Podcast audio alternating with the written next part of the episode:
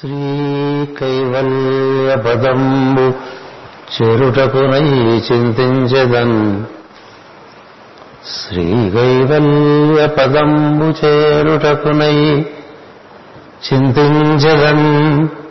లోకరక్షైకారంభకు భక్తపాలన కళా సంరంభకున్ ధనవోదేక స్తంభకు విలస जसदुर्जालसम्भूतनानाकञ्जातभवाण्डकुम्भको महानन्दाङ्गनाडुम्भकम्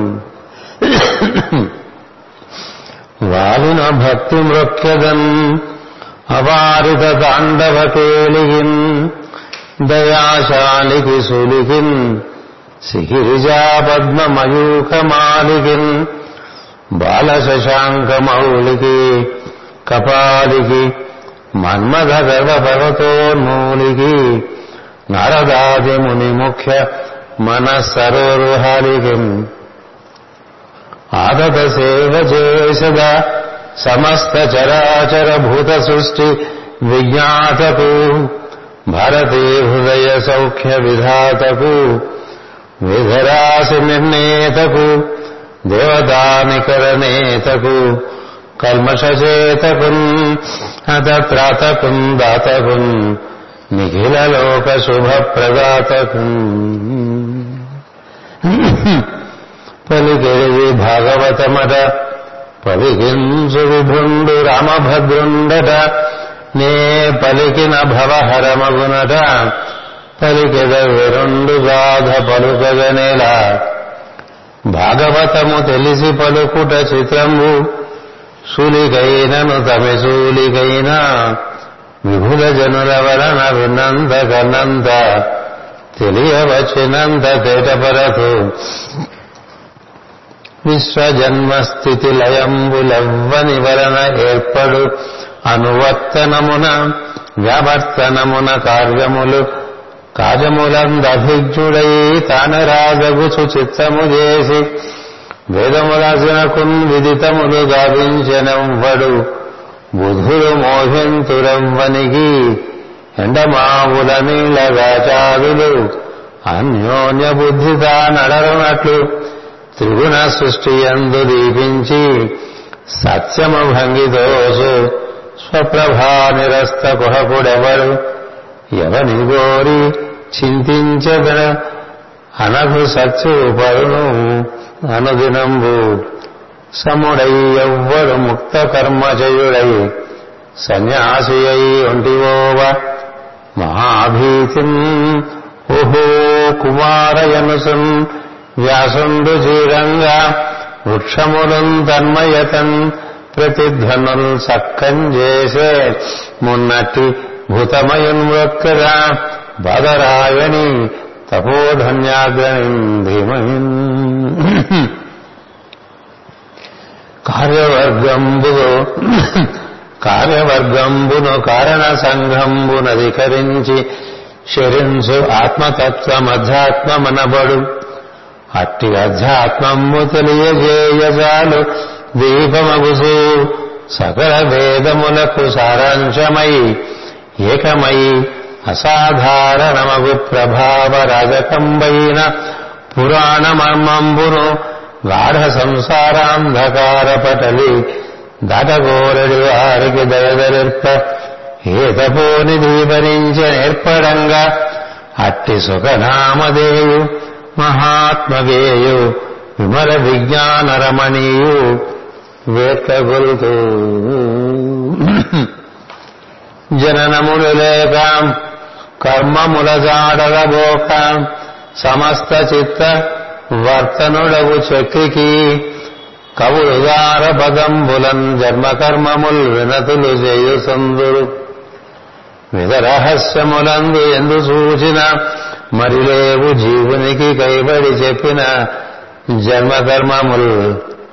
అపశబ్దంబులు గూడియం హరిచరిత్రాలాపముల్ సర్వపాప పరిత్యాగము చేయుగావున హరిం భావించుసున్ పాడుసున్ జపములు చేయుసు వీనులన్ వినుచు అశాంతంబు కీర్తించు తపస్సులు సాధువులు ధన్యులవుదురుగదా తత్వజ్ఞ చింతింపుమా.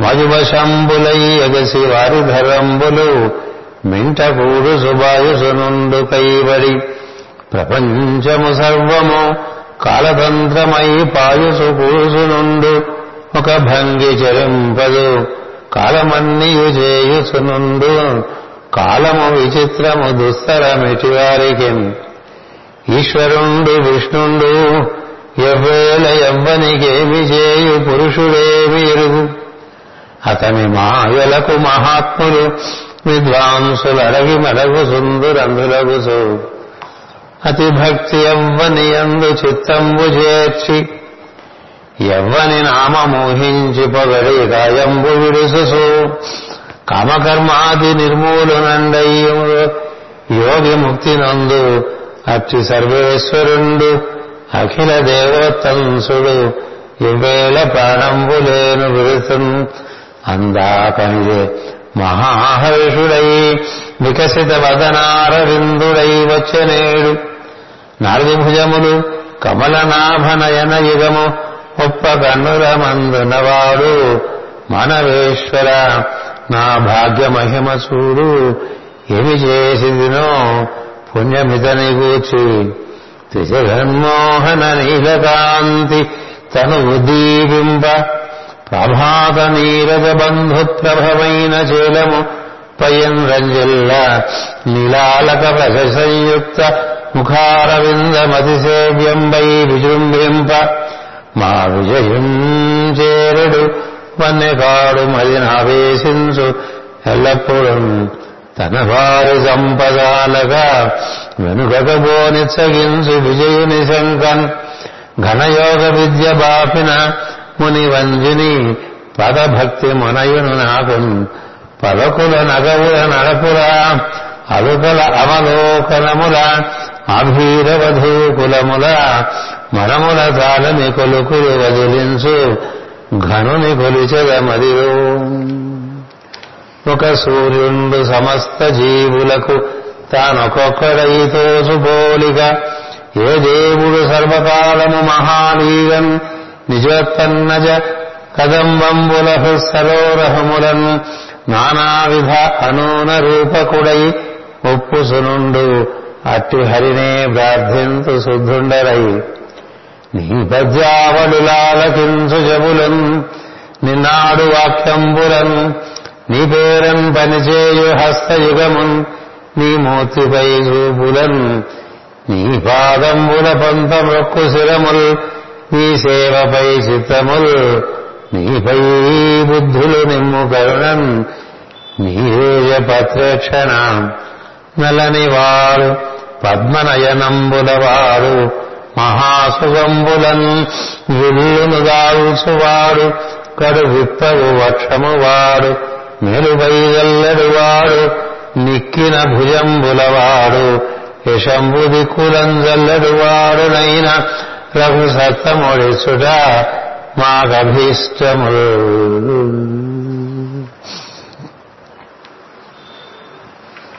కంజాక్షునకు గాని కాయంబు కాయమే పవన గుంభిత చర్మ భస్సుగాక వైకుంఠు పొగడని వక్రంబు వక్రమే ఢమ ఢమ ధ్వనితోడి ఢకగాక హరిపూజనములేని హస్తంబు హస్తమే తరుశాఖ నిర్మిత దరుగాక కమలేక్షు చూడని కన్నులు కన్నులే తను కుజజాల రంధ్రములుగాక చితిచింతలేని జన్మంబు జన్మమే తరళ సరిగ బుద్భుదంబుగాక విష్ణు భక్తి లేని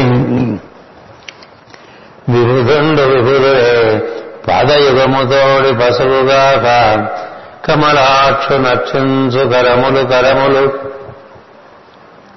శ్రీనాథు వర్ణించు జిక్వ జిక్వ సురక్షకుని చూచు చూట్కులు చూట్కులు శేషశాయకి మొక్కు శిరము శిరము విష్ణునాకర్ణించు వీణులు వీణులు మధువైవి ధవలిన మనము మనము పురు భగవంతు వలగును పదములు పదములు పురుషోత్తముని మీది బుద్ధి బుద్ధి దేవదేవుని చింతించు దినము దినము చక్రహస్తుని ప్రకటించు చదువు చదువు కుంభినీధవు చెప్పెడి గురుడు గురుడు తండ్రి హరి చేరుమనియడి తండ్రి తండ్రి.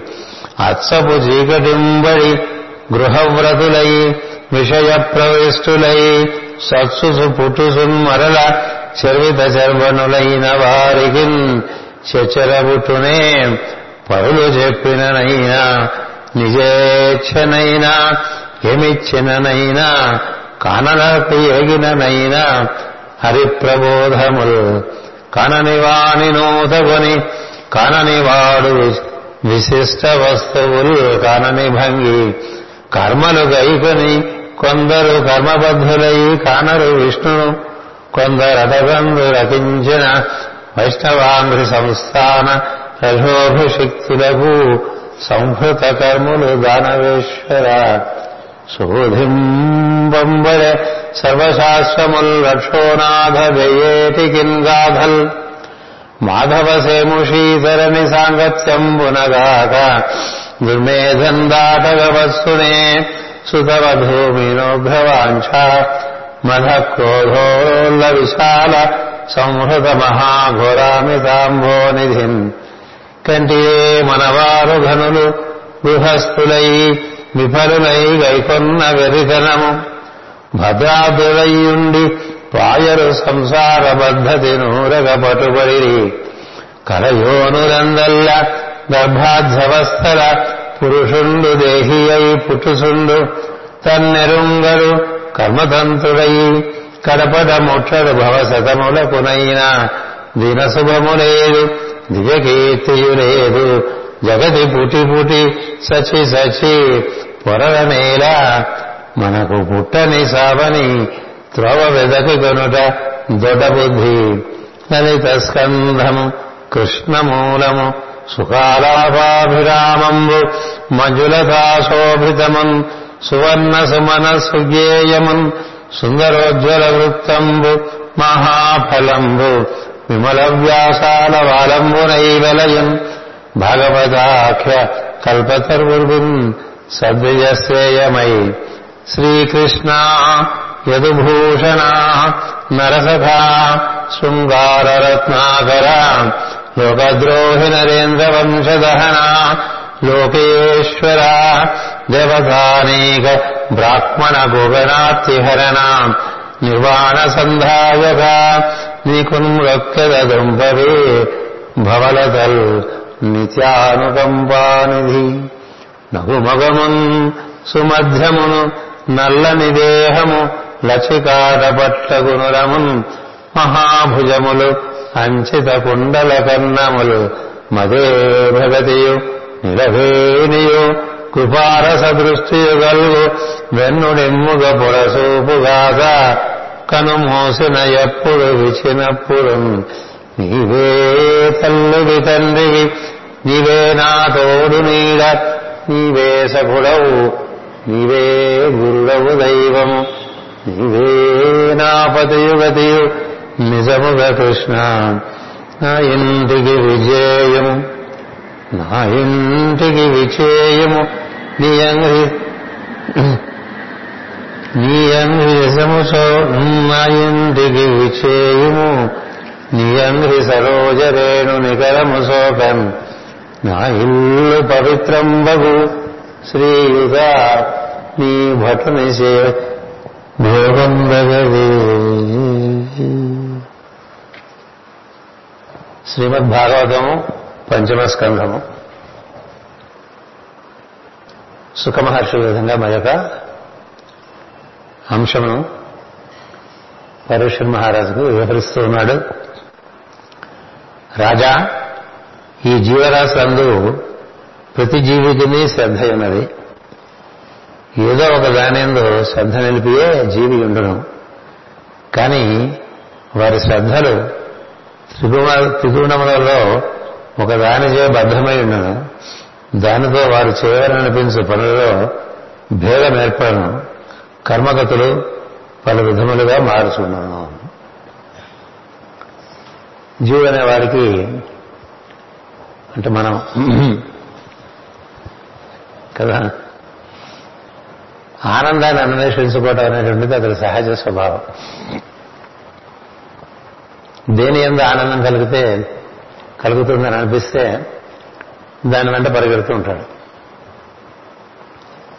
కానీ తను పొందేటువంటి ఆనందం పొందటం కానీ పొందలేకపోవటం కానీ అతని అతనికి తాను పొందవాలనే విషయం ఉండేటువంటి శ్రద్ధ బట్టి ఉంటుంది. ఆ శ్రద్ధేమో దానికి మూడు కోపాలు ఉంటాయి. సత్వగుణ ప్రధానంగానే ఉంటుంది.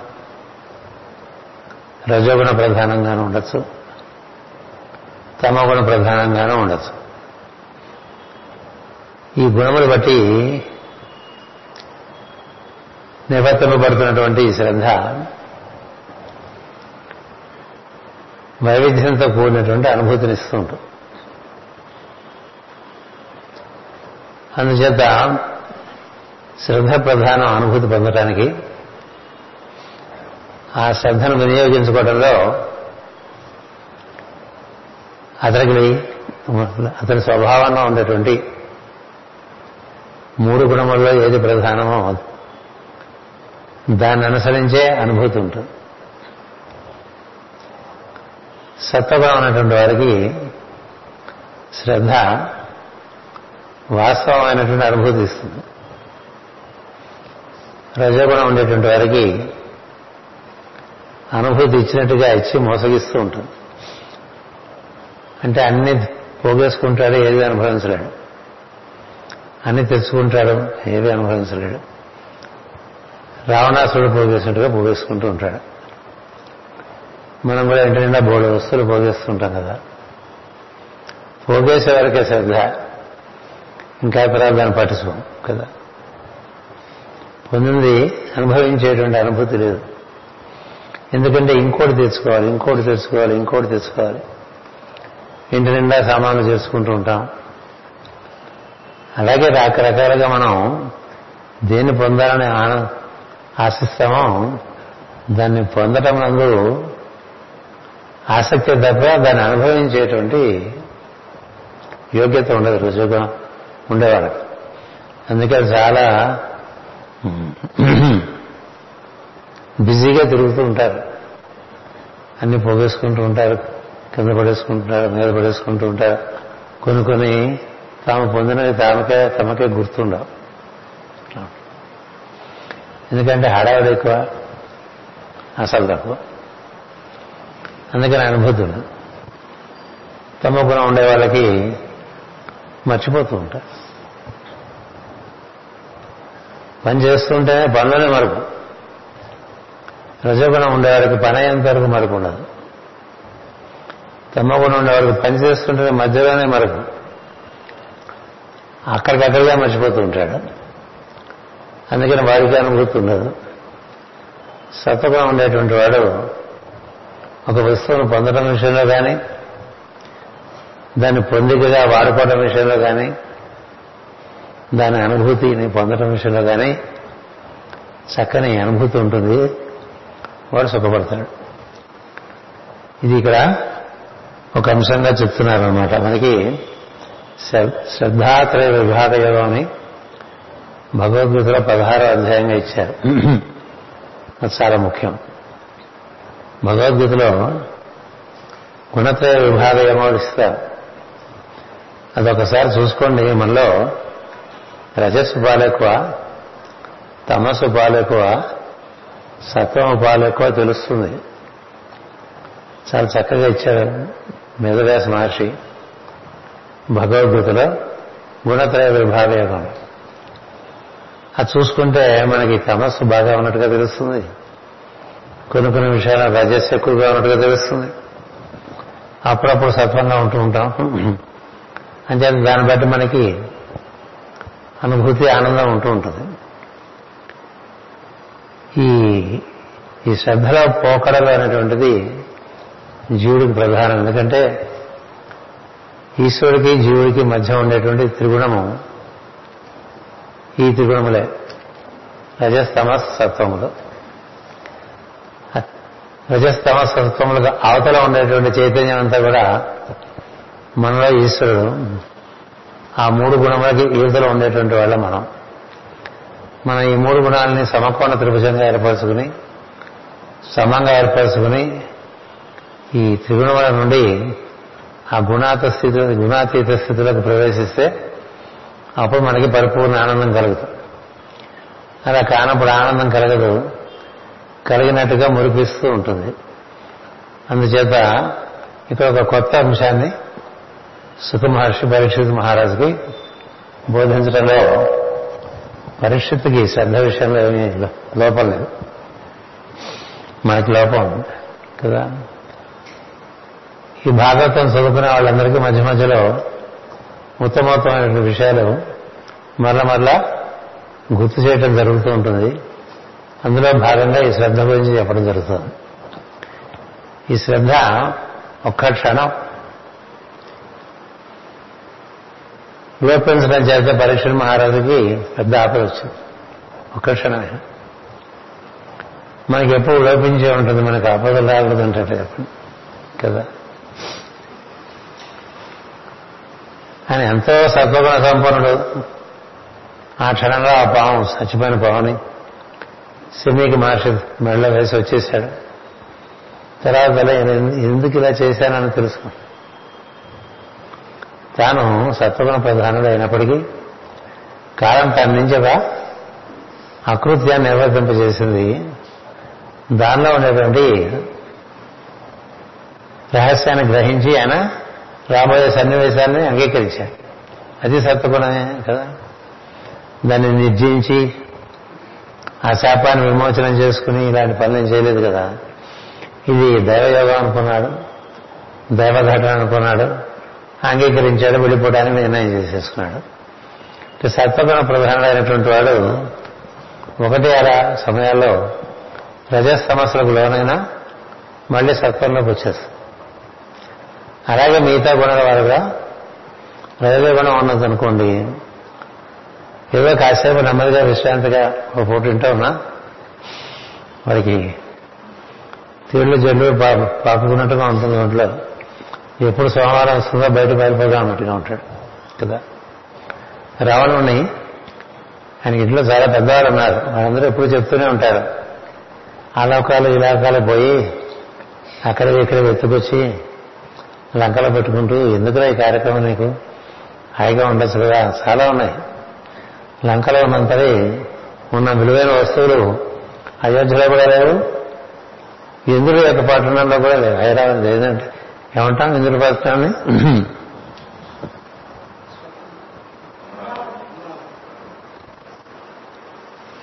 అంచేత ఎక్కడా లేనివన్నీ పోగేసుకొస్తాడు ఏమీ అనుభవించలేడు కదా? అది రావణుడు. కుంభకర్ణుడు అంటే వాడికి ఏం అక్కర్లేదు తింటా నిద్రపోటు నాకేం అక్కర్లేదు అనుకుని అవసరమైన కూడా వదిలేసేవాడు తమస్సు. అక్కలేమని పోగేసుకుంటుంటే రజస్సు. అది మనలో మూడు లోకాల్లోనూ ఉంటుంది. మనో లోపంలో ఉంటుంది. భావమయంగా వాంగ్మయ లోకంలో ఉంటుంది. భౌతిక లోకంలోనూ ఉంటుంది. అది సరి చేసుకోవాలి. సరి చేసుకుంటేనే ఈ జీవ చైతన్యం సుఖపడుతుంది. లేకపోతే దానికి సుఖం ఉండదు. అందువల్ల ఇక దీని గురించినటువంటి విషయాలు చెప్పుకోవటం ఉంటుంది. నేను కూడా ముందుగా చూడలేదు టెక్స్ట్ మీ ముందే చదువుతాను. ఈ శ్రద్ధయే కూడని మార్గమున ప్రసరించినప్పుడు చేయవలపించిన పనులే చేయవలపించిన పనులే అధర్మములు ఈ శ్రద్ధయే కూడని మార్గమ ప్రసరించినప్పుడు చేయవలని అనిపించు పనులే అధర్మము. లోకంలో ధర్మం అనేటువంటిది ఒకటి ఉంది. సృష్టి నిర్మాణం పెట్టుబడి సత్యం దాన్ని అల్లికంతా కూడా ధర్మం మీద చేశారు. ధర్మాన్ని అనుసరించి నువ్వు ఈ ప్రకృతిలో ఎంతైనా అనుభవించవచ్చు. కొన్ని చేయవచ్చు కొన్ని చేయకూడదు అనేటువంటిది నేను నిర్ణయాలు ఏర్పడ్డా మనకు కూడా ధర్మశీలుగా గ్రంథం ఉంటుంది. చూసుకుంటూ ఉంటారు. సనాతన ధర్మం తెలియాలంటే.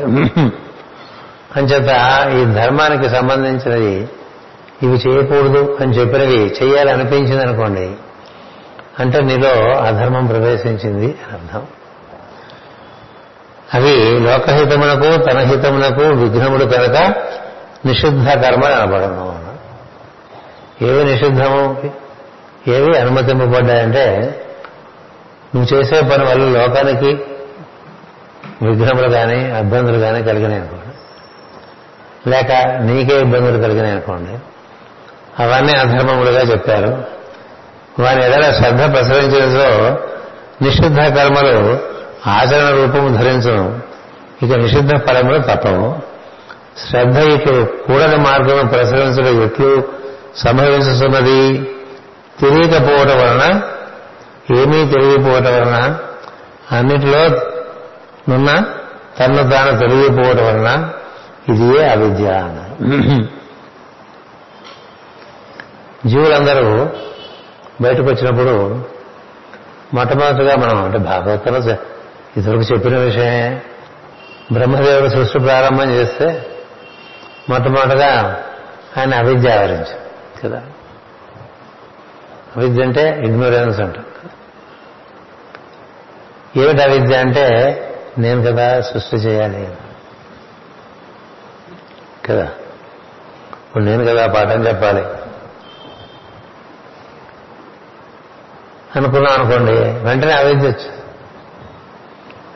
నువ్వే చదివితే ఎంతకుముందు పెద్ద గొంతు పెట్టుకుని హడావిడిగా పలికిడది భాగవతమట పలికించిన ఇప్పుడు రామభద్రుండట నే పలికిన భావ హరమగునట ఆయన అంత పద్ధతి భాగవతం నేనే చెప్తున్నాను అనుకున్నాను అనుకోండి అంటే అవిద్యలోకి వెళ్ళిపోయినట్టు నీ నుంచి అది పలుకు పలుకుతుందని తెలియటం విద్య.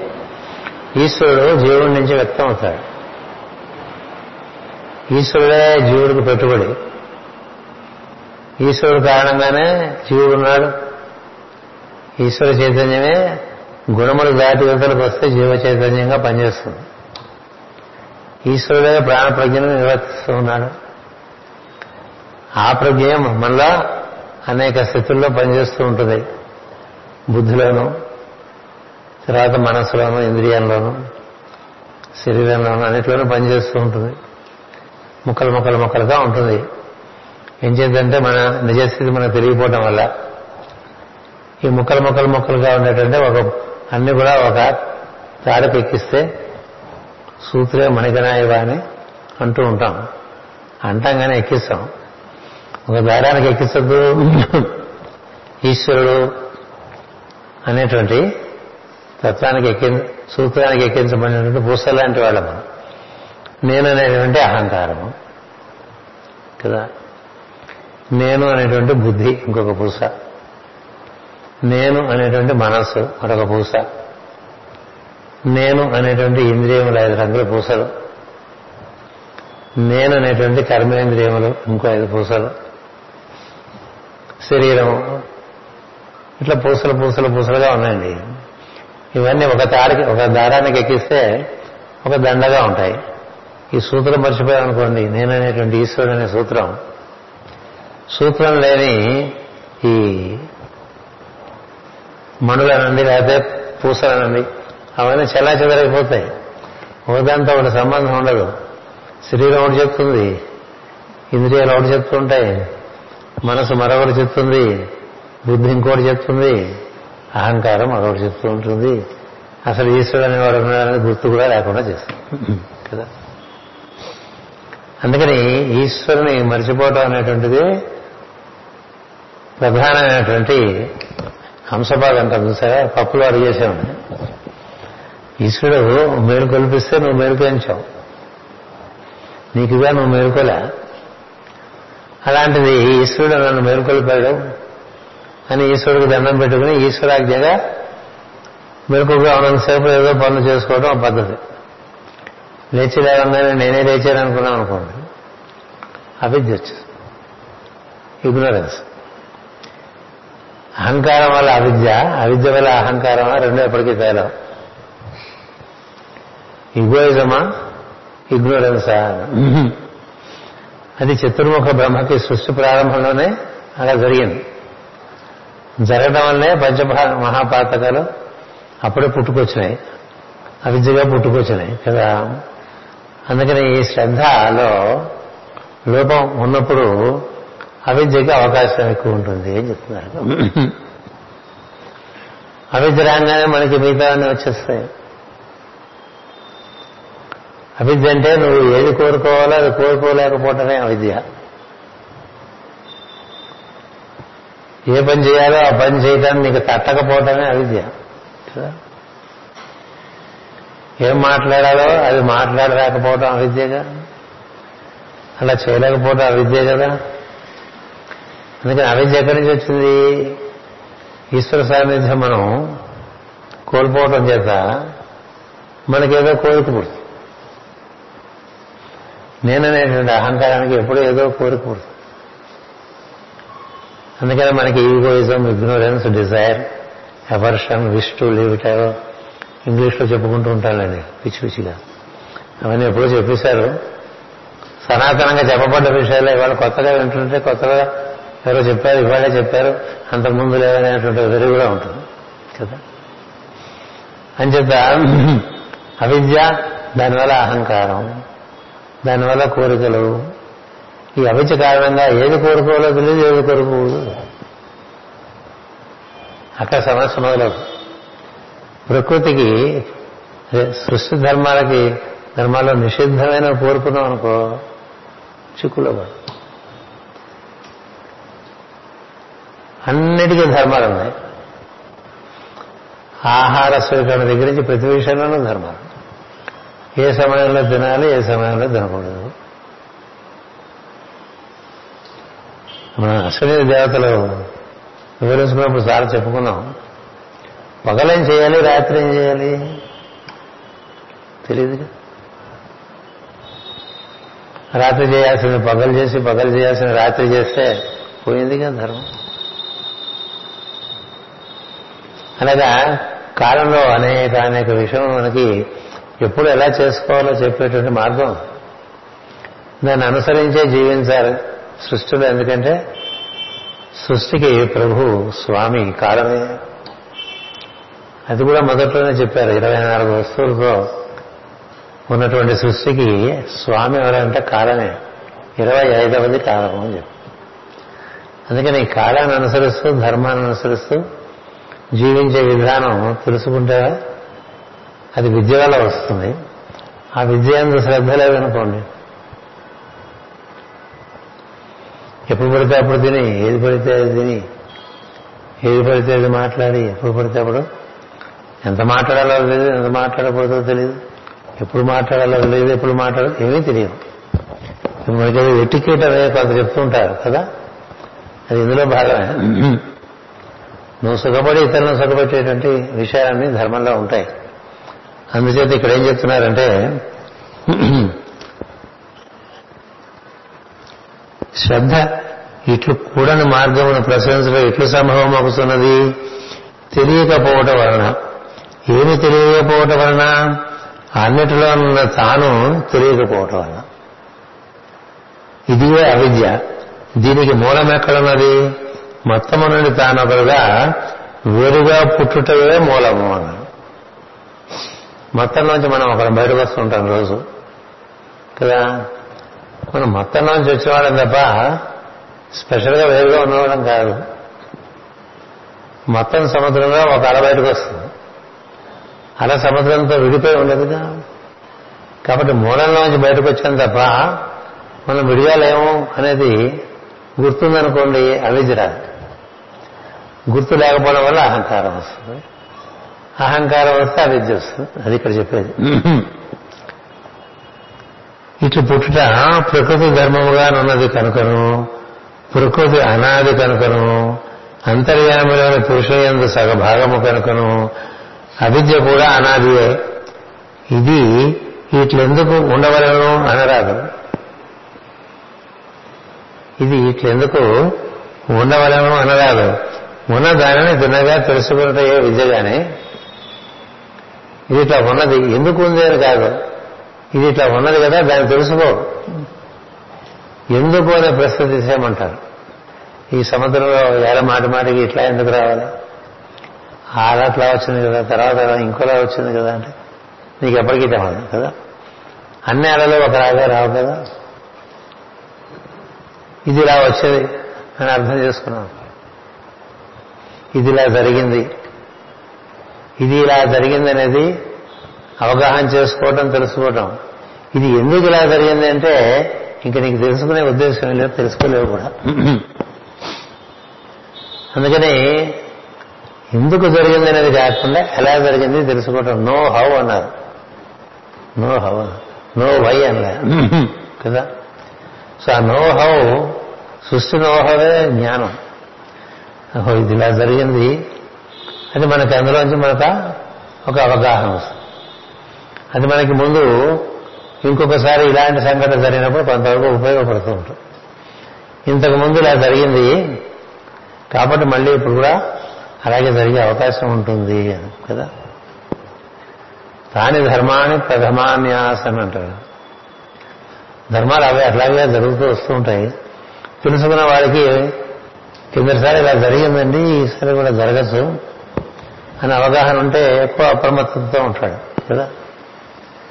ఇలా తెలుసుకోవడం తప్ప అసలు ఎప్పుడు ఎందుకు ఇలా జరగాలి అంటాను దీపావళికే మనకు ఎప్పుడు ముసుగు వస్తుంది. విశాఖపట్నం వాళ్ళకి దీపావళి దీపాలు ఆరిపోయేట్టుగా గాలి ముసురు కదా? దీపావళికి ఎందుకు రావాలనుకోవద్దు? దీపావళికి ముసుగు వస్తుంది కాబట్టి నువ్వు తగు జాగ్రత్తలో నీ ప్రయత్నాలు చేసుకోవాలని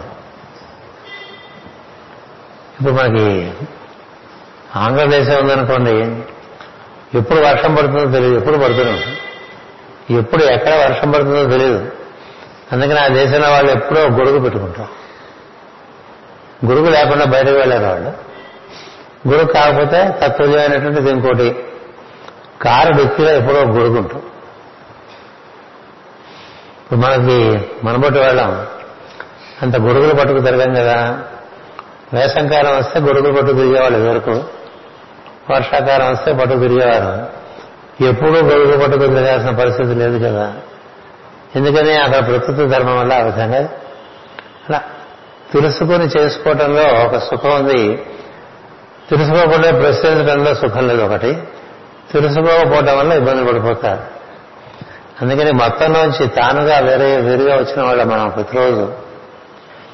ప్రతి ఉదయం పొద్దునే ఈశ్వరుడి నుంచి జీవుడు బయలుకాస్తాడు నేనున్నాను అనుకుంటాడు. నువ్వున్నావా నిజానికి? కాదు ఈశ్వరుడే తానుగా మేలుకాల్చాడు అది ఎవరికి గుర్తుండదు. అదే మాయ. లక్ష సార్లు చెప్పు అయినా మర్చిపోతాడు కదా? నేనే లేచాను అనుకుంటాడు కదా గాడిదలే ప్రతివాడు నేనే లేచాను నువ్వు నన్ను లేపారు. నన్ను లేపారు. లోపల నీ ప్రజ్ఞ కన్నా నీ ప్రజ్ఞ మీద స్వామిత్వం వహించిన మరొక ప్రజ్ఞ నీకు మేలుకొల్పుతుంది నీకు నిద్ర లేస్తావు అప్పుడు. లేకపోతే నిద్రలో నువ్వు ఎలా ఉన్నావు నీకు ఎట్లా తెలుసు? నిద్రలో ఉన్నప్పుడు నేను లేవాలి అని అనుకుని లేచావా? లేచిన తర్వాత లేచామని అనుకున్నాను కదా? అందుకని ఇక్కడ రెండు విషయాలు చెప్తున్నారు. అవిద్య ఒకటి చెప్తున్నారు. నేను ఒకటి వేరుగా ఉన్నాను అనుకోవటం అహంకారం. రెండు ఈ రెండింటి వల్ల మనకి ఈ అవిద్య ఆవరిస్తుందని చెప్తున్నారు.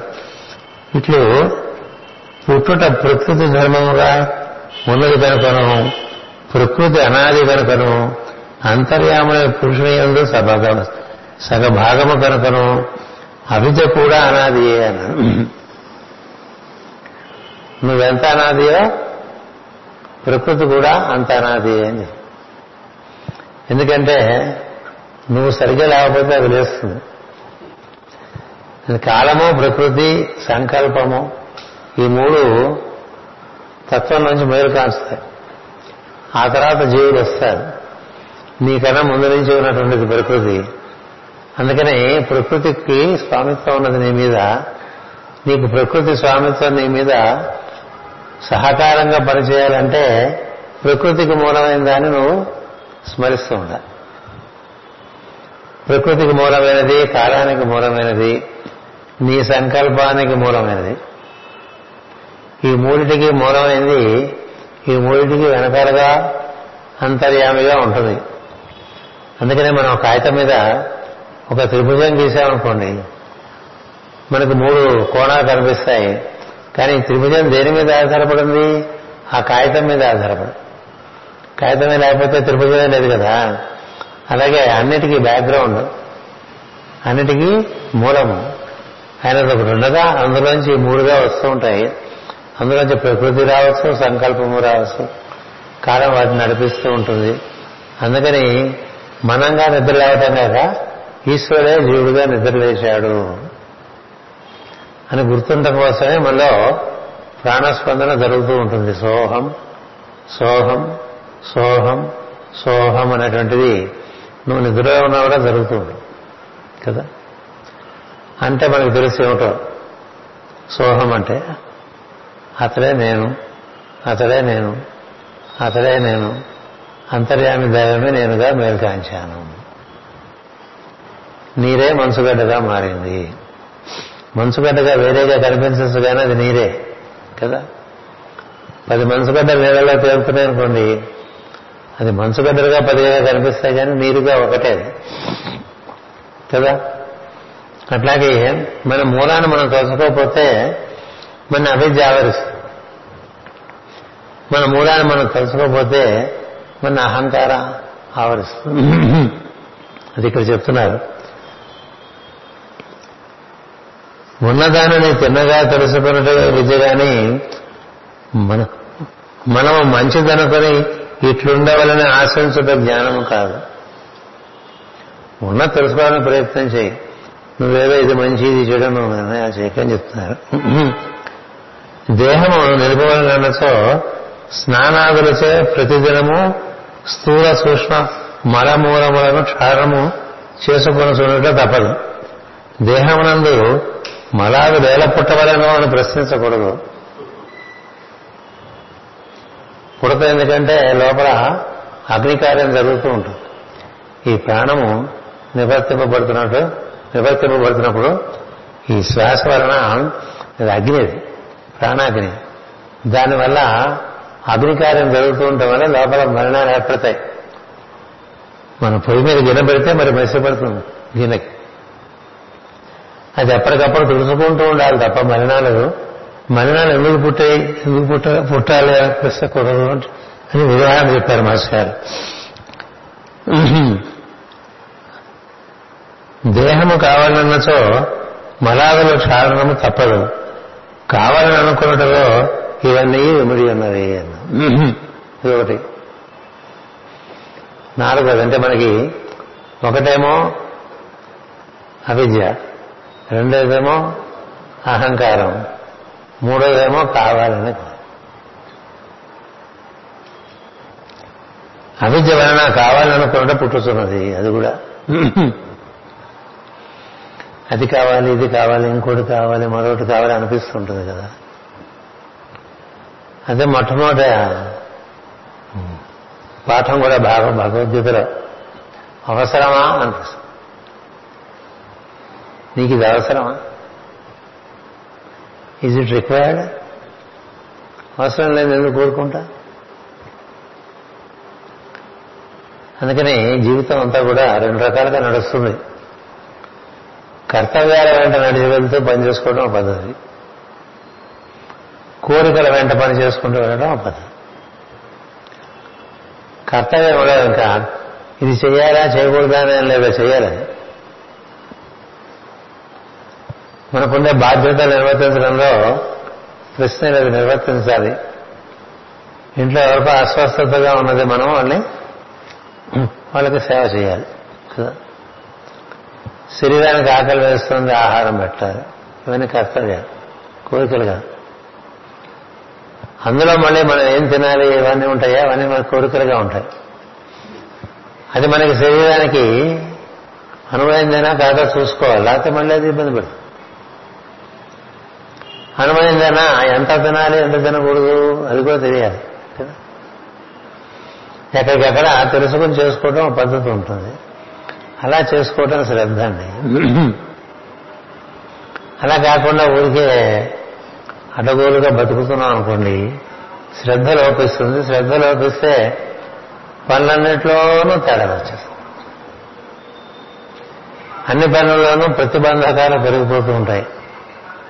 ఆ శ్రద్ధ మొట్టమొదటి విద్యగా చెప్తారు విద్యాభ్యాసం మనందరికీ తెలుసు భారతంలో విలువిద్య నేర్పడానికి ద్రోణాచార్య వారు రాజకుమారులందరినీ నిలబెట్టి అందరికీ విల్లిచ్చి బాణం ఇచ్చి ఆ చెట్టు మీద పిట్ట ఉంది పిట్ట బొమ్మ. ఆ పిట్ట కన్నును కొట్టమని చెప్తారు కదా. ఆ పిట్ట కన్నును ఈ ఈ బాణంతో ఈ విలుస్తారు ఆధారంగా కొట్టమని చెప్తాడు. ఎవరు కొట్టలేకపోతారు అక్కడ అర్జునుడు తప్ప కదా? ఎందుకని అర్జునుడు అందరినీ అడుగుతాడు ఏం కనిపిస్తుందని? వాళ్ళకి చెట్టు కనిపిస్తుంది కొమ్మ కనిపిస్తుంది పిట్ట కనిపిస్తుంది. పిట్ట కన్ను కనిపిస్తూ ఉంటుంది. అన్ని కనిపిస్తే నువ్వు పిట్ట కన్ను కొట్టలేవు. అర్జునుడు పిట్ట కన్ను తప్ప ఇంకేం కనిపిస్తుంది మిగతా పిట్ట కనిపించట్లేదా అంటే నువ్వు పిట్ట కన్ను చూడమన్నావు కదా కన్నే చూస్తున్నానని చెప్తాను నువ్వు కన్ను చూడమంటే చుట్టూ అనే చూడతాను కదా? చుట్టూ కనిపించదు ఏది కనిపించాలో అదే కనిపించాలి. మనం కూడా మాల్కి వెళ్తూ ఉంటాం కదా. దేనికోసం వెళ్ళాము మాలకి? అది ఒకటే కనబడాలి. ఇంకా సరదాగా పది షాపులు తిరిగామనుకోండి కొన్ని ఎక్కువ సంచులు మోసుకు రావాలి ఇంటికంటే అవి నువ్వు ముందుగా కొనుక్కుందాం అనుకోలే నీకు అవసరం లేదు అది కనపడ్డాయి కాబట్టి కొన్నావు. కనపడ్డాయి కాబట్టి బాగున్నాయి కాబట్టి. ఇది తెచ్చారా అంటే బాగుంది కదా అంటే బాగుంది కదా అనేది కాదు కదా నీకు. అవసరమా? ఆ కోరికకి అత్తగానిక తేడా ఉంటుంది. కదా?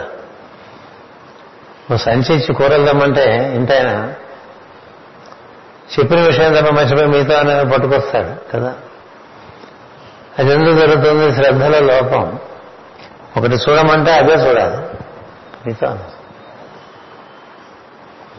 కళ్ళ గంతలు కడతారు కదా గుర్రానికి అటు ఇటు చూడకుండా? అట్లాగే ఇంద్రియాలకి వినదగినదే వినాలి. చూడదగినదే చూడాలి. అలా ఉంటే దానికి మనలో శ్రద్ధ పెరుగుతుంది.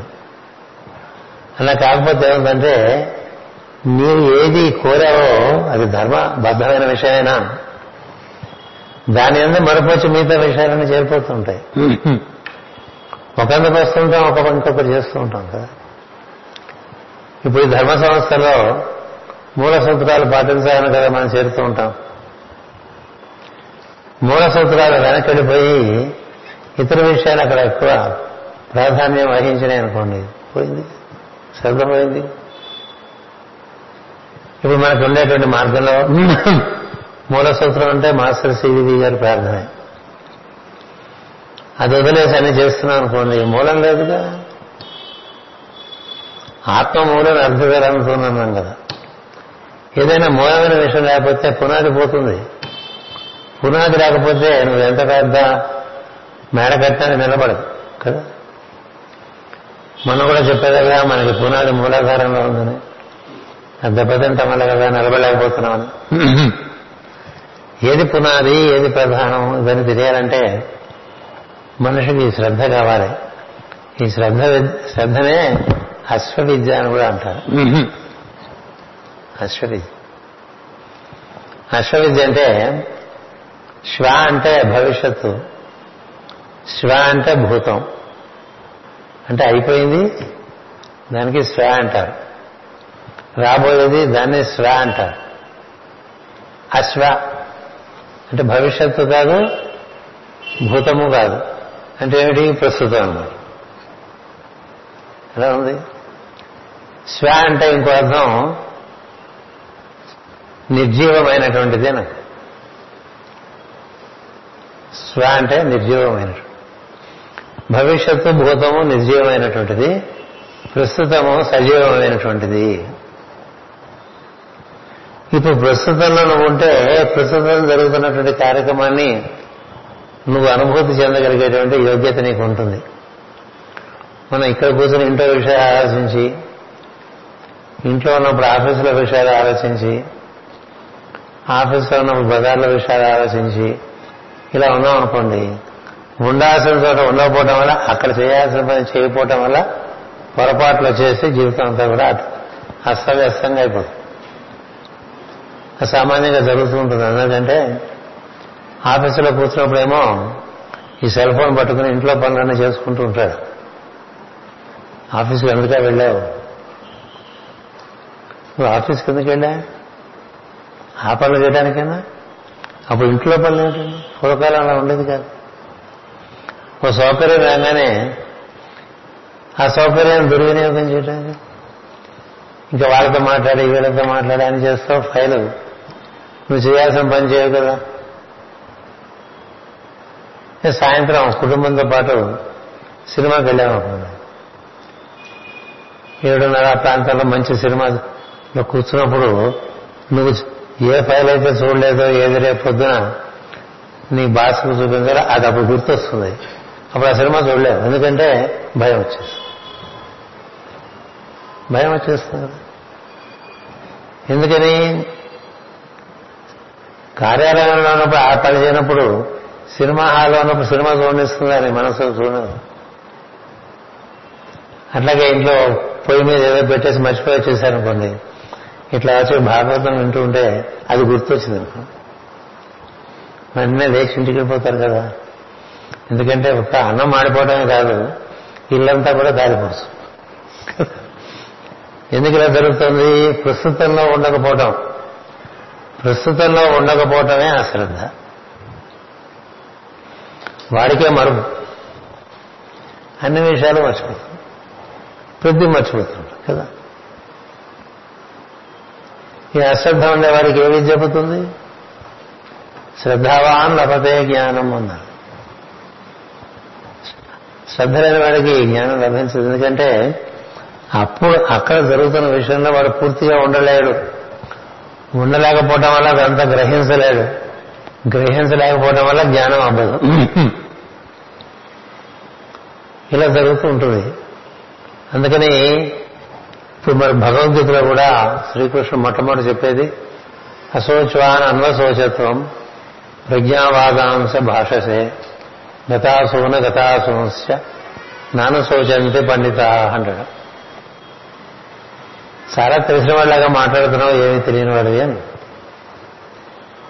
అశోచ్వాన్ అన్వశోచత్వం ఏది ఆలోచించాలో అది ఆలోచించకుండా ఏది అవసరం లేదో అది ఆలోచిస్తున్నావు. చాలా ప్రజ్ఞావాదలాగా మాట్లాడుతూ ఉన్నావు పండితుడిలాగా మాట్లాడుతున్నావు. కానీ మాటలన్నీ కూడా అవి సుష్టం. ఎందుకంటే దాంట్లో ఏ విధం ఏంటంటే అది ప్రస్తుతము కాదు దానికి విలువ లేదు. ఎందుకని మా తాతయ్య పోతారు కదా మా గురువు గారు పోతారు కదా వాళ్ళు పోతారు కదా వీళ్ళు పోతారు కదా ఈ యుద్ధం చేయడం వల్ల జన నష్టం కలుగుతుంది కదా ఏవేవో మాట్లాడతారు. యుద్ధానికి కొంచెం వైరాగ్యం మాట్లాడతాడు ప్రస్తుతం అది పొద్దున ఆలోచించుకోవాలి. రథనెక్కే ముందు ఆలోచించకూడదు రథనెక్కచ్చి కూర్చుని ఇప్పుడు అవి మాట్లాడితే ఏం బాగుంటుందండి? అప్పుడు ఆయన అంటాడు గతాసూన అగతాసూంశ్య నాను శోచంతి పండితా. ఎవరు పండితుడంటే ఇప్పుడు ఇక్కడ మనం చేయాల్సింది ఏదో అది ఆలోచించు. ముందు రాబోయే విషయాలు చర్చించడం వల్ల ఉపయోగం లేదు. అయిపోయిన విషయాలు చర్చించడం వల్ల ఉపయోగం లేదు. ఇదంతా విషయాసక్తి వల్ల ఏదో మాటల్లో రమిస్తూ ఉంటారు మనుషులు. కానీ కర్తవ్యం ఉన్నవాడు కర్తవ్యంలోనే ఉంటాడు ఇంక తింటున్నా అంచేత ఈ శ్రద్ధ అనేటువంటిది చిన్నతనంలో అబ్బితే ఇంకా వాడికి ఇబ్బంది లేదండి. అన్ని విషయాల్లోనూ శ్రద్ధగానే ఉంటాడు. ఆ శ్రద్ధకే అర్జునుడు తార్కాణం పాండవుల్లో? ఐదుగురిలో అర్జునుడు ఉండే శ్రద్ధ లాంటిది అందుకని ఈ శ్రద్ధ అనేటువంటిది ప్రధానమైన విషయం. పరీక్షితాడు అర్జునుడి మనవుడే కదా. అందుకని ఈ శ్రద్ధ లేకపోతే అవిద్య వస్తుంది. శ్రద్ధ లేకపోతే అహంకారం ఏర్పడుతుంది. శ్రద్ధ లేకపోవటం వల్ల ఈ అవిద్య ఏర్పడటం వల్ల అహంకారం ఏర్పడటం వలన కోర కర్తవ్యాన్ని కోరవలసిన విషయాన్ని మర్చిపోయి ఇతర విషయాలు కోరటంగా ఉంటుంది. ఒకదానికి వచ్చి ఒకటి కోరుతూ ఉంటారు కదా. పురాణాలు చూసుకుంటే తపస్సు చేసి ఒకటి కోరబోయి ఒకటి కోరిన వాళ్ళు ఉన్నారు. కదా. కుంభకర్ణుడు తపస్సు చేసి బ్రహ్మదేవుడు కనబడి ఏం కావాలో నీకంటే వాడికి బాగా మనుషుల తపస్సు ఎక్కువ. ఇంద్ర పదవి అనబడి నింద్ర పదవి అంటాడు. అది నిద్ర. అని నిద్ర పడుకుంటాడండి వ్యవహారిస్తూ ఉంటాడు బ్రహ్మదేవుడు. ఇంకంతే వాడు తిండం పడుకోవడం అయిపోయింది ఎందుకని ఇందులో తమస్సు కోరుకోవటంలో పొరపాటు. అమ్మమ్మమ్మ అది కాదు సార్ అంటాను వీలేదు ఇంకప్పుడు. అయిపోయింది. అట్లాగే రావణుడు ఆత్మలింగం పట్టుకురా శివుడు అని చెప్తుంది వాళ్ళమ్మ కదా? తపస్సు చేస్తాడు. శివుడు శివుడు చాలాసార్లు దర్శనమిస్తాడు రావణుడు. అంత బాగా తపస్సు చేస్తాడు. కానీ వాళ్ళ రజస్సు ప్రభావం చేత పొరపాటు పడుతూ ఉంటాడు. అక్కడ పక్కన ఉండేటువంటి అమ్మవారితో కనిపిస్తాడు పరమశివుడు. కనిపించేసరికి ఆత్మలింగం అడగబోయి అమ్మవారిని అడుగుతాడు. ఇవన్నీ నాకు ఇచ్చేయమని అదే కోరాల్సింది. నువ్వు ఏం కోరదామని తపస్సు చేసావు ఏం కోరావు? దాంతో అన్ని ఇబ్బందులే వచ్చేసినాయి. మనకు కూడా ఏం కోరాలో తెలియదు. మనకేం కావాలో మనకు తెలియదు నిజానికి.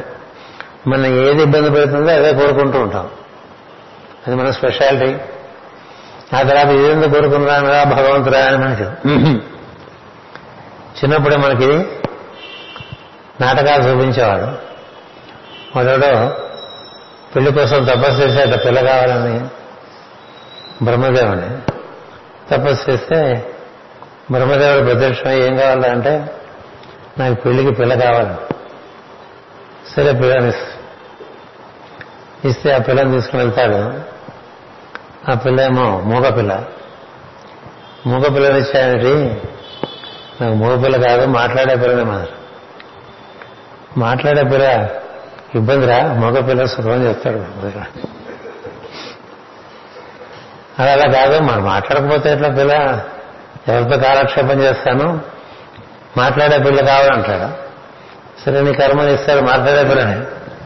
ఇంకా ఆవిడ మాట్లాడుతున్నది ఈయన మాట్లాడడానికి అవకాశం ఉండదు. ఎప్పుడు ఏదో ఒకటి చేస్తున్నట్టుంది సోదా చెవులో. చెవంతా వాచిపోతూ ఉంటుంది. అమ్మ బాబోయ్ ఇంత మాట్లాడే పిల్ల నాకెందుకు? అని మళ్ళీ తపస్సు చేస్తాట. ఏరా అంటే నాకు మాటలేని పిల్లమాట మాట ఉన్న ఇబ్బంది మాట్లాడపోయినా ఇబ్బంది కదా.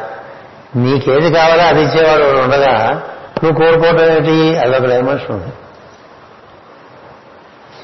నీకు ఏది వలసలలో అది ఇచ్చేవాడు ఉండగా నువ్వెందుకు తెలిసి తెలియకుండా కోరుకోవటం నీకు ఏది అవసరమా? అది నీకు ఇచ్చేది నువ్వు కోరుకోగలిగితే జ్ఞానంలో కోరుకోలేదు ఒక్కొక్కసారి. అజ్ఞానంలో పడి. అందుకని నాకేం కావాలో నీకే బాగా తెలుసు. నువ్వేమిస్తే పుచ్చుకుంటాననేటువంటి వాడు భక్తు భక్తుడు. తనకేం కావాలో తనకు తెలుసు అనుకునేటువంటి వాడు మూర్ఖుడు. అందుకని నా ఎందున్న ఈశ్వరుడు నన్ను సంరక్షిస్తాడు. అతడు కరుణామయుడు. దయామయుడు ప్రేమ స్వరూపుడు నాకేది కావాలో అతను చూసుకుంటాడు. నేను అతనితోనే ఉంటాను. నా తండ్రి వచ్చిన కర్తవ్యాన్ని నిర్వర్తిస్తూ ఉంటాను. అనేటువంటి ఒక పద్ధతి ఉంటుంది. అది శ్రద్ధ. ఇప్పుడు భారతం చదువుకున్నాం అనుకోండి ఎక్కడ అర్జునుడు కారణంగా ఈ కథ జరగల ఎక్కువంతా యుద్ధస్థుడు కారణంగా కథ జరిగింది. ద్రౌపది కారణంగా కథ జరిగింది. అర్జునుడు వచ్చిన సన్నివేశాలని నిర్వర్తించడమే చేశాడు. తన దగ్గరికి వచ్చిన సన్నివేశాలన్నీ చక్కగా నిర్వర్తించాడు శ్రద్ధతో. ఎక్కువ తక్కువ చేయలే ఆ భీముళ్ళగా అందుకని అర్జునుడు ఆ ఉన్న ఐదుగురులో ది బెస్ట్. ఉన్న ఐదుగురులో లీస్ట్ కాంప్లికేటెడ్ ఎవరా అంటే అర్జునుడు. కదా? అంతేగా? అలా మనలో కూడా శ్రద్ధ ఉందనుకోండి we're less complicated to ourselves and we're no complication to others మనకి మనమే సమస్య. ఎవరు లేదు ఎందుకు సమస్య అంటే శ్రద్ధ లేకపోవటం వల్ల. శ్రద్ధ ఉందనుకోండి ఏకసంతాగ్రాహి అంటారు సార్ సూటిగా విషయం చూడగానే అర్థం విన్న విషయం మర్చిపోతూ ఉండదు చూసిన విషయం మర్చిపోతూ ఉండదు. మేధస్సు చాలా పదునుగా ఉంటుంది. ఇది ఎందుకు సంబంధించిందంటే ప్రస్తుతంలో ఉంటాడు ఎప్పుడు. ఈ ప్రస్తుతంలో ఉండటాన్ని అశ్వవిద్య అన్నారు. ఎందుకని? అది శ్రా కాదు. భవిష్యత్తు కాదు భూతము కాదు ప్రస్తుతం. ప్రస్తుతం అందే సమస్తము జీవించి ఉంటుంది కాబట్టి నీవు దాని మీద పూర్తిగా నీ ప్రజ్ఞ లగ్నమై ఉంటుంది కాబట్టి నువ్వు చేసే పని సూటిగా పరిష్కారాన్ని ఇస్తూ ఉంటుంది. లేకపోతే ఉండదు.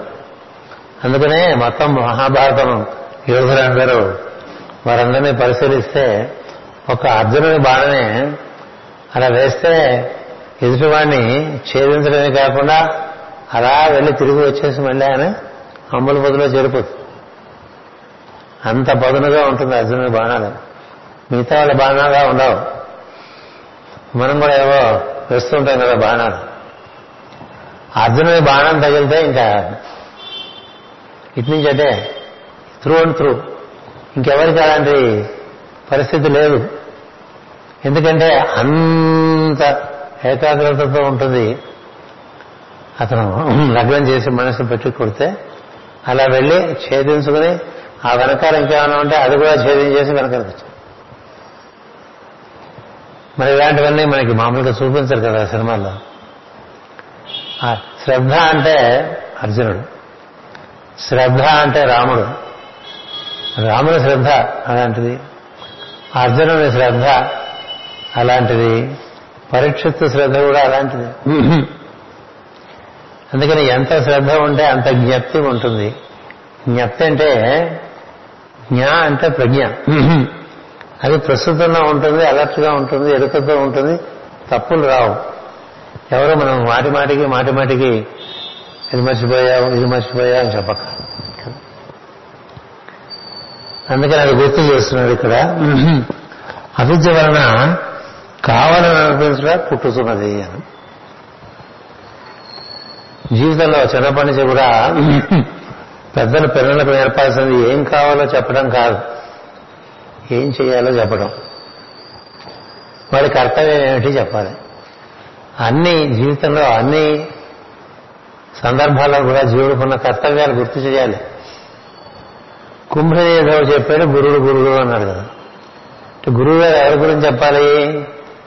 ఈ సృష్టికి మూలమైన వాడి గురించి చెప్తుండాలి అప్పుడే వాడు నిజమైన గురువు. కుంభనీధవుడు అంటే కుంభి అంటే సృష్టి. ఆ సృష్టి గోళం మొత్తం అంతా కూడా అది ఎలా ఏర్పడింది దానికి ఆధారం ఎవరు ఆధారమైన తత్వం ఎలా ఉంటుంది ఇవన్నీ చెప్పేటువంటి కూడా సద్గురు కదా. తండ్రి ఏం చెప్పాలి? హరి చేయడం అనేది తండ్రి తండ్రి అన్నాడు. హరి అంటే? హరి అంటే దిగి వచ్చిన వాడు అని అర్థం. హర హరి. హర అంటే మూలంగా ఉండేవాడు. హరి అంటే దిగి వచ్చినవాడు. నీలోకి దిగి వచ్చి నీలో ఉన్నటువంటి వాడు. నీలో ఉండే హరిని నువ్వు చేరుకోరా అని చెప్పేవాడు తండ్రి అని చెప్తుంది భాగం అట్లాగే ఏ ఏ సమయాల్లో ఏమేం చేసుకోవాలి? ఇప్పుడు చదువుకోవాలి ఇప్పుడు ఆడుకోవాలి కదా? ఇప్పుడు భోజనం చేయాలి. ఇట్లా మనం పిల్లలకు చెప్తూ ఉంటాం కదా. చేయవలసిన చెప్పాలి. కోరికలు పెంచకూడదు. నువ్వు అమెరికా వెళ్ళాలి. డాలర్లు సంపాదించాలి. ఇంజనీరింగ్లో సీటు తెచ్చుకోవాలి. బాగా చదువుకోమని చెప్పు. వాడు ఎందులో సీటు తెచ్చుకోవాలో వాడి కార్యక్రమం వాడికి ఉంటుంది. వాళ్ళ కోరికలు పెంచకూడదు. వాళ్ళ కర్తవ్యాన్ని గుర్తు చేసేట్టుగా ఉండాలి. మొత్తం సృష్టి అంతా కూడా కామేశ్వరి రూపమే కదా. కోరికలు ఉంటాయి. కానీ ఈ కోరికలు ఆ పై చెప్పబడినటువంటి ధర్మానికి అనుబంధంగా ఉన్నాయనుకోండి ఇబ్బంది లేదు. ఈ కోరికలు ఆ ధర్మానికి నిషిద్ధమే ఉన్నాయనుకోండి ఇబ్బందిలో పడతారు. కథలన్నీ అవే. ఇది ధర్మము ఇది ధర్మం కాదు అని చెప్పడానికే రామాయణం. ఇది ధర్మము ఇది ధర్మము కాదు అని చెప్పడానికే మహాభారతం.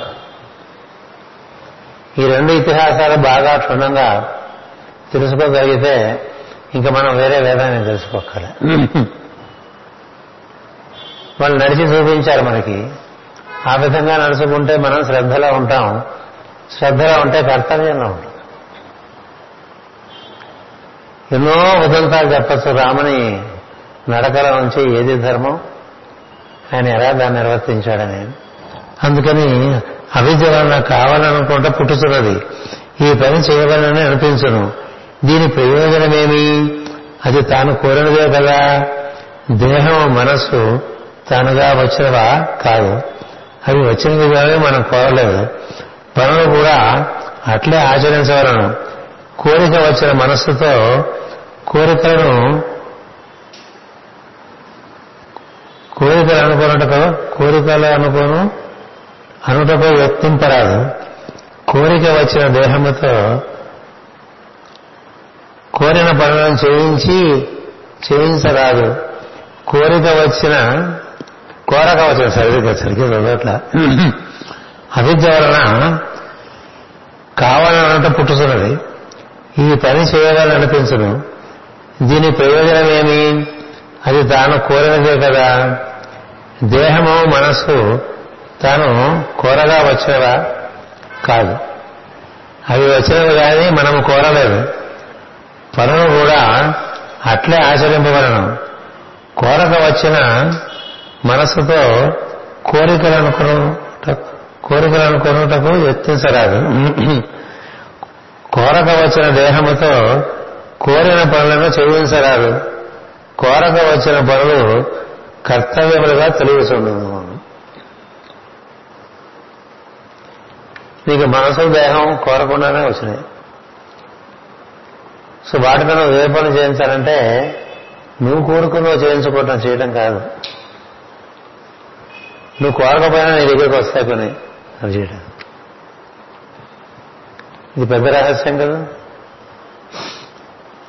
కోరకుండా మన దగ్గరికి వచ్చామని కూడా మన కర్మ. ఎందుకంటే ఇదివరకు చేయకుండా వదిలేసావు. అది ఇప్పుడు వస్తుంది. నువ్వు కోరక్కర్లే.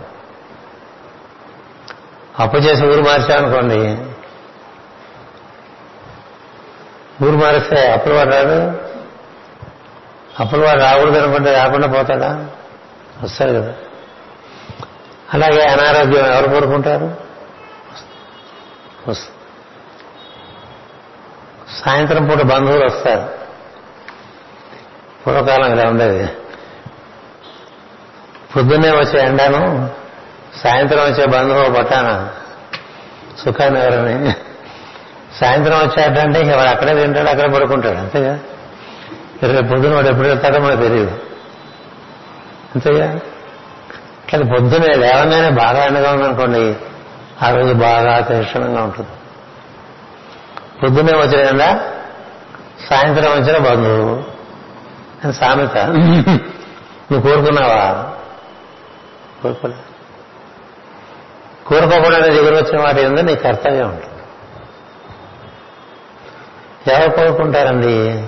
అదనపు బాధ్యతలు ఎవరైనా కోరుకుంటారా? కోరుకుంటారు. కానీ జీవితంలో అదనపు బాధ్యతలు రావు. ఇంట్లో ముసలివాళ్ళు ఏర్పడరు. కదా? ముసలివాళ్ళు ఉండకూడదని ఇంట్లో ఉంటే కుదరదు కదా? మగపిల్లలు కావాలనుకుంటారు ఆడపిల్లలు వస్తూ ఉంటారు.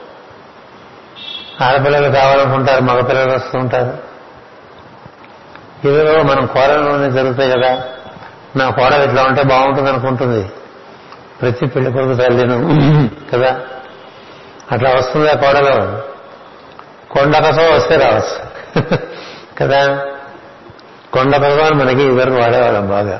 అప్పుడప్పుడు జరగచ్చు అట్లా కదా. వచ్చింది పుస్తకం దాని మీద కర్తవ్యాన్ని చూడటమే మార్గం. వచ్చింది పుచ్చుకుని కర్తవ్యాన్ని చూడటమే మార్గం. మనం ఒకటి కోరుకుంటాం ఇంకోటి వస్తుంది ఉద్యోగం. ఒక వృత్తి కోరుకుంటాం ఇంకో వృత్తి. ఇలా ఉండాలి నా కొడుకు అనుకుంటాం వాడు ఇంకోలా ఉంటాడు. కదా? నువ్వు కోరుకుంటే అయిపోయిందే. కొన్ని అవ్వచ్చు కొన్ని కాకపోవచ్చు అదంతా కర్మానుబంధం. అవటం కాకపోవటం అనేది అంతకుముందు జరిగిన కథ ఉంటుంది. దాన్ని బట్టి ఇప్పుడు జరగటం ఉంటుంది జరగకపోవటం ఉంటుంది. అందుకని ఇక ఒక మంచి విషయం చెప్పారు. మామూలుగా అలాంటి వాక్యాలు ఇప్పుడు రావు. అది కూడా నేను సరిగ్గా చదవలేదు ముందు. నీకు శరీరం కోరకుండా వచ్చింది మనసు కోరకుండా వచ్చింది. కోరకుండా వచ్చిన పనిముట్లతో నువ్వు కోరికలు కోరుకుంటావేంట్రా అంటున్నాడు నువ్వు కోరకుండా నీ దగ్గరికి వచ్చినవే వాటిని అటెండ్ అవ్వని చెప్తున్నాడు. అంటే శ్రద్ధలో ఇది ఒక డైమెన్షన్ ఏ విషయమైనా మనం కోరకుండా మన దగ్గరికి వచ్చిందంటే దాని మీద మన కర్తవ్యం ఉంటుంది. కదా? సో కర్తవ్యాన్ని నిర్వర్తించాలి అందుకని కోరక వచ్చిన పనులు కర్తవ్యమైన కర్తవ్యములుగా తెలియసుండును అవియే కార్యములైన కర్మలు అన్నారు. మనకేం తెలియదండి భగవద్గీతలో శ్రీకృష్ణుడు కార్యం కర్మ చేసేవాడే కృతకృత్యుడవుతాడు అని చెప్తాడు. కార్యం కర్మ అంటే కర్తవ్య కర్మ.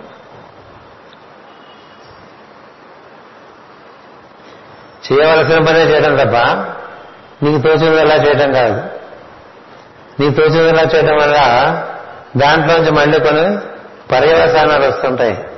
మళ్ళీ అవన్నీ చేసుకుంటూ ఉండాలి. కాన్సిక్వెన్సెస్ లేకుండా ముందుకు పోయే మార్గం ఒకటి ఉంటుంది. కాన్సిక్వెన్సెస్ క్రియేట్ చేసుకుంటూ ఎక్కడికక్కడ దారికన్నీ అడ్డులు వేసుకునేటువంటి కోరికలు ఉంటాయి. అందుకని కార్యం కర్మ అంటే ఏమిటి? కర్తవ్య కర్మే కార్యకర్మ కర్తవ్య కర్మ అంటే ఏమిటి? నువ్వు కోరకొచ్చింది కదా? ఎక్కడో బెదవాళ్ళ సంగీత కచేరీ చేసుకుంటుంటే విజయనగరం నుంచి వార్త వచ్చింది. కదా? మీ వారు వారు వెళ్ళిపోయారు బయలుదేరి అన్నది కదా? ఇంకో వార్త ఏమైనా కోరుకుంటాను పలానా వాళ్ళు వెళ్ళిపోతే బాగుంటుందని. ఇప్పుడు కర్తవ్యం ఏమైంది? ఆ కచేరీ వదిలేసి మీకు వచ్చేసి ఈ పని చూడాలి. కోరావా? సరే అందులో భాగంగా ఇంకొకటి వచ్చింది. కర్మ నిర్వహణకు కాశలో చేద్దామనే నిర్ణయం వచ్చింది. దాంతో ఏం జరిగిందండి? నువ్వు ఒక కార్యం ఒక కర్తవ్య కర్మ నిర్వర్తిస్తే నీకు ఎంత అనుగ్రహం లభించింది? కర్మ ఎక్కడా చేసుకోవచ్చు ఎక్కడా చేసుకోవచ్చు ఎక్కడైనా చేసి గోదావరి రోడ్డు మీద కూడా చేసుకోవచ్చు. భావన ఎలా వచ్చింది? వారణాసిలో చేసుకుందామని వచ్చింది. కాబట్టి ఏం జరిగింది? ఇక్కడి నుంచి విజయవాడ నుంచి విజయనగరం వచ్చిన వారికి శివుడు పిలిచాడు కాశీరమ్మని. అది కూడా కర్తవ్యంలో భాగంగా కదా? కర్తవ్యంలో భాగంగా. కర్తవ్యంలో భాగంగా నువ్వు వారణాసి చూసి వచ్చావంటే అది ఎంత అనుగ్రహం ఉంది కదా? ఏం జరిగింది? నువ్వు ప్రత్యేకంగా వారణాసి వెళ్ళాలనే కోరిక కాదుగా? కానీ జరిగిందిగా అందుకని అక్కడ చూసుకుంటూ ఉండాలి. కార్యం కర్మ కోరిక. కర్తవ్యము కోరిక. అందుకని ఇక్కడ కార్యం కర్మలైన వారిని నువ్వు నిర్వర్తించి చేస్తుంటే అది కాని కర్మలు అవిద్యచే సంకల్పింపబడి ఆచరింపబడుతుంటున్నాం ఇది కాకపోతే ఇక మిగతా అన్ని కోరికలు ఏం చెప్తాం అక్కడికి వెళ్దాం ఇక్కడికి వెళ్దాం ఇంకో చోటుకి వెళ్దాం ప్లాన్ వేసుకుంటూ ఉంటాం కదా. అందులోంచి ఏం కాన్సిక్వెన్సెస్ లేకుండా బయటపడితే గొప్ప విషయం. గొప్ప విషయం. ఈ కర్మలకు ఫలములుగా మరల కోరికలు పుట్టుచుండును. కామముల నుండి ఫలములు ఫలము నుండి కామ్యకర్మలు ఒకదాని అనుసరించు ఒక చక్రము గిరగిరా తిరుగుతూ ఉంది ఒక కోరికలోంచి ఇంకో కోరిక ఇంకో కోరికలోంచి ఇంకో కోరిక ఇంకో కోరికలోంచి ఇంకో కోరిక. అట్లా పుట్టుకుంటూ వస్తుంటే చేసుకుంటూ ఉంటాం. అదొక చక్రం తిరుగుతుంటుంది ఆ చక్రంలో ఇరుక్కుపోతావు. ఇది సంసార చక్రము అన్నారు. ఒకందుకు మొదలు పెడితే ఇంకొందుకు అయిపోతుంటుందండి. చాలా జీవితాలు ఇట్లాగే నిష్ప్రయోజనం అయిపోతూ ఉంటాయి తాను ఎందుకు వచ్చాడో తనకు అసలు గుర్తే ఉండదు. తాను ఎందుకు వచ్చాడో తనకు గుర్తు రావాలంటే ముందు తాను ఎక్కడి నుంచి పుట్టాడో గుర్తు. ప్రతిరోజు పుడుతున్నాం కదా. ప్రతి నిద్రలోనూ ఎక్కడికో వెళ్ళిపోతున్నాం కదా. రోజు పొద్దున ఎక్కడి నుంచి నువ్వు పుడుతున్నావు అనేది నీకు గుర్తుంటే నీలో ఉండేటువంటి ఈశ్వరుడిలోంచి నువ్వు మేలు కాంచుతున్నావు అని తెలుసు. లేకపోతే నీకుగా నువ్వు మేలు కాంచలేవు. ఎందుకంటే నీలో నీ ప్రాణ ప్రజ్ఞ నీకుగా నువ్వు నిర్వర్తించట్లే అదే నిర్వర్తించుకుంటుంది నీలో ప్రజ్ఞ మేలు అనేది కూడా దానంతో అదే జరుగుతుంది. నీ సమ్మతితో జరగట్లేదు. నువ్వు ఇప్పుడు నిద్రపోదాం అని నిర్ణయం చేసుకుంటే నిద్రపోలేవు. కదా? టెన్ ఓ క్లాక్ పడుకుంటాను అంటే మంచం మీద గడేసి తప్ప నిద్రపోవటం అనేది నీ చేతిలో లేదు. నిద్రలోకి వెళ్ళటం కానీ నిద్రలోంచి లేవటం కానీ నీ చేతిలో లేవు కదా. దానికి అతీ మనకు అతీతమైన ప్రజ్ఞ ఒకటి మనలో ఉన్నది. దాన్నే ఈశ్వరుడుగా నమ్మమన్నారు. తర్వాత నీకు అవగాహన. అలాగే ప్రాణస్పందన. ఈ రెండింటినీ లేవగానే నీకు గుర్తుందనుకో గుర్తుంటాం అదృష్టం. దైవమే జీవుడుగా నిద్రలేచాడు. దేనికోసం? కర్తవ్య నిర్వహణకి. కర్తవ్యం దైవమాత్మికం సో కర్తవ్య నిర్వహణ ఎప్పుడు ఉంటుంది? గుర్తుంటుంది? గుర్తుంటుంది. అతడే నేనుగా ఉన్నాను అనుకున్న వాడికి కర్తవ్యం గుర్తుంటుంది. లేకపోతే అవిద్య ఆవరిస్తుంది అవిద్య ఆవరించగానే నేనే వేశాను అనిపిస్తుంది కదా. ఇక నేనే వేశానంటే ఇంక మరి మరి రావణాసుడే ఇంకెక్కడికి వెళ్ళాలి? ఎవరిని జయించాలి? ఎవరిని తన్నాలి? ఎవరిని కొట్టాలి? ఇట్లా ఉంటుంది కదా. నాకేం కావాలి అనేది పొద్దున్నే గుర్తొచ్చిందనుకోండి. అది కోరికల మార్గం. నేనేం చేయాలి అనేది గుర్తొచ్చిందనుకోండి అది కర్తవ్యాలు ఇంతే డిఫరెన్స్. లేవగానే నాకేం కావాలి అని గుర్తురావటం పద్ధతి. అది పశువు కూడా లేవంగానే తిండి కోసం వెళ్ళిపోతుంది. మనం కూడా చూస్తుంటాం ఈరోజు అది. పెద్ద మోడర్న్ డే హ్యాబిట్ లాగా చాలా గొప్పగా చూపిస్తారు. నిద్ర కన్నులతో అట్లాగే నడుచుకుంటూ వెళ్ళి ఆ ఫ్రిడ్జ్ తెరిచి పాచినట్టుతో అందులో ఉండే పాలు తీసి తాగేస్తాడు అది చాలా ఫ్యాషన్. కదా? అదే. అదే కదా మరి. శుచి అయి ఆహారం స్వీకరించడం అనేటువంటి కర్తవ్యం వదిలేసి పశువులాగా ఏది కనపడితే అది అందరం తీసేసి తినేసి ఆ తర్వాత మోహం కడుక్కునే అన్ని రివర్స్ జరుగుతుంది కదా ఒకటి కోరికలు ఇంకోటి కర్తవ్యం. అందుకే నీకు నీలో దైవాన్ని గుర్తుంటాం అనేది శ్రద్ధ. నీలో దైవాన్ని గుర్తుంటాం అనేటువంటిది శ్రద్ధకి పరాకాష్ట.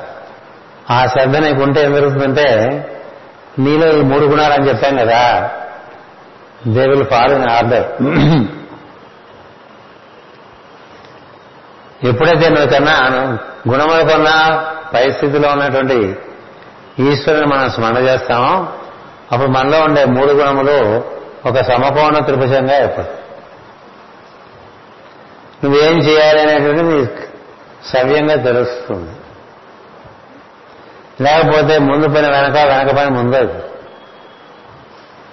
ఇదొక డైమెన్షన్. ఇంకా చెప్తారనుకోండి ప్రస్తుతానికి ఇవాళ మనకున్న సమయంలో తెలుసుకున్న విషయం ఏంటంటే భగవద్గీతలో చెప్పింది కార్యం కర్మ.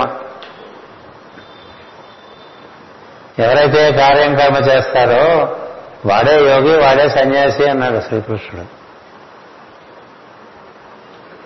ఎందుకని? కోరికలు సన్యసించిన వాడు కర్తవ్యాన్ని చేస్తాడు.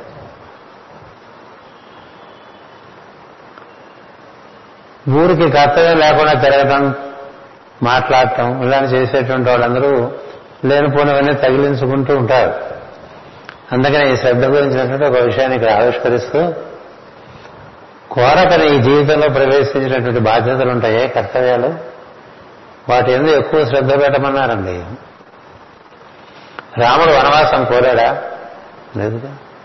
ముచ్చి మీద పడ్డది. అన్ని మీద పడ్డదే కదండి అవతారాలు చేసినవి. శ్రీరాముడైనా శ్రీకృష్ణుడైనా కోరికల వెంట ఎక్కడ పోలా. కర్తవ్యాలే నిర్వర్తించారు. కర్తవ్యాలు వాళ్ళ దగ్గరికి వచ్చినాయి. మనకు కూడా మన కర్తవ్యాలు మన దగ్గరికి వస్తాయి. నీ కోరకుండా మనసు శరీరం ఎట్లా వచ్చిందో నీ కర్తవ్యం కూడా కోరకుండానే నీ దగ్గరికి వస్తుంది. మనకు సామెత ఉంది. పుట్టెడు నువ్వులో నూనె వంటికి బాగా రాసుకొని పోలినా అంటినా నువ్వులే అంటుతాయని కదా? నీవైన కర్తవ్యాలు నీ దగ్గరికి వస్తాయి. అందుకనే కర్తవ్యం ఎరిగి పనిచేయాలి లేకపోతే నీకుగా ఏమీ ప్రారంభించక్కర్ల. సర్వారంభ పరిత్యాగి సమయభక్త ప్రియ అంటారు శ్రీకృష్ణుడు.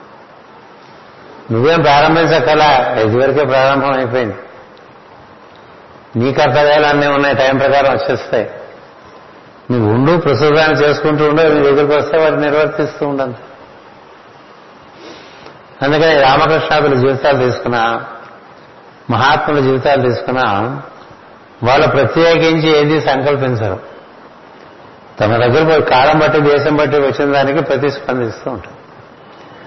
ఆ ప్రతిస్పందన నువ్వు కోరని విషయంలో నీ దగ్గరికి వచ్చినప్పుడు దాని అందు నువ్వు చూపించే కర్తవ్యం.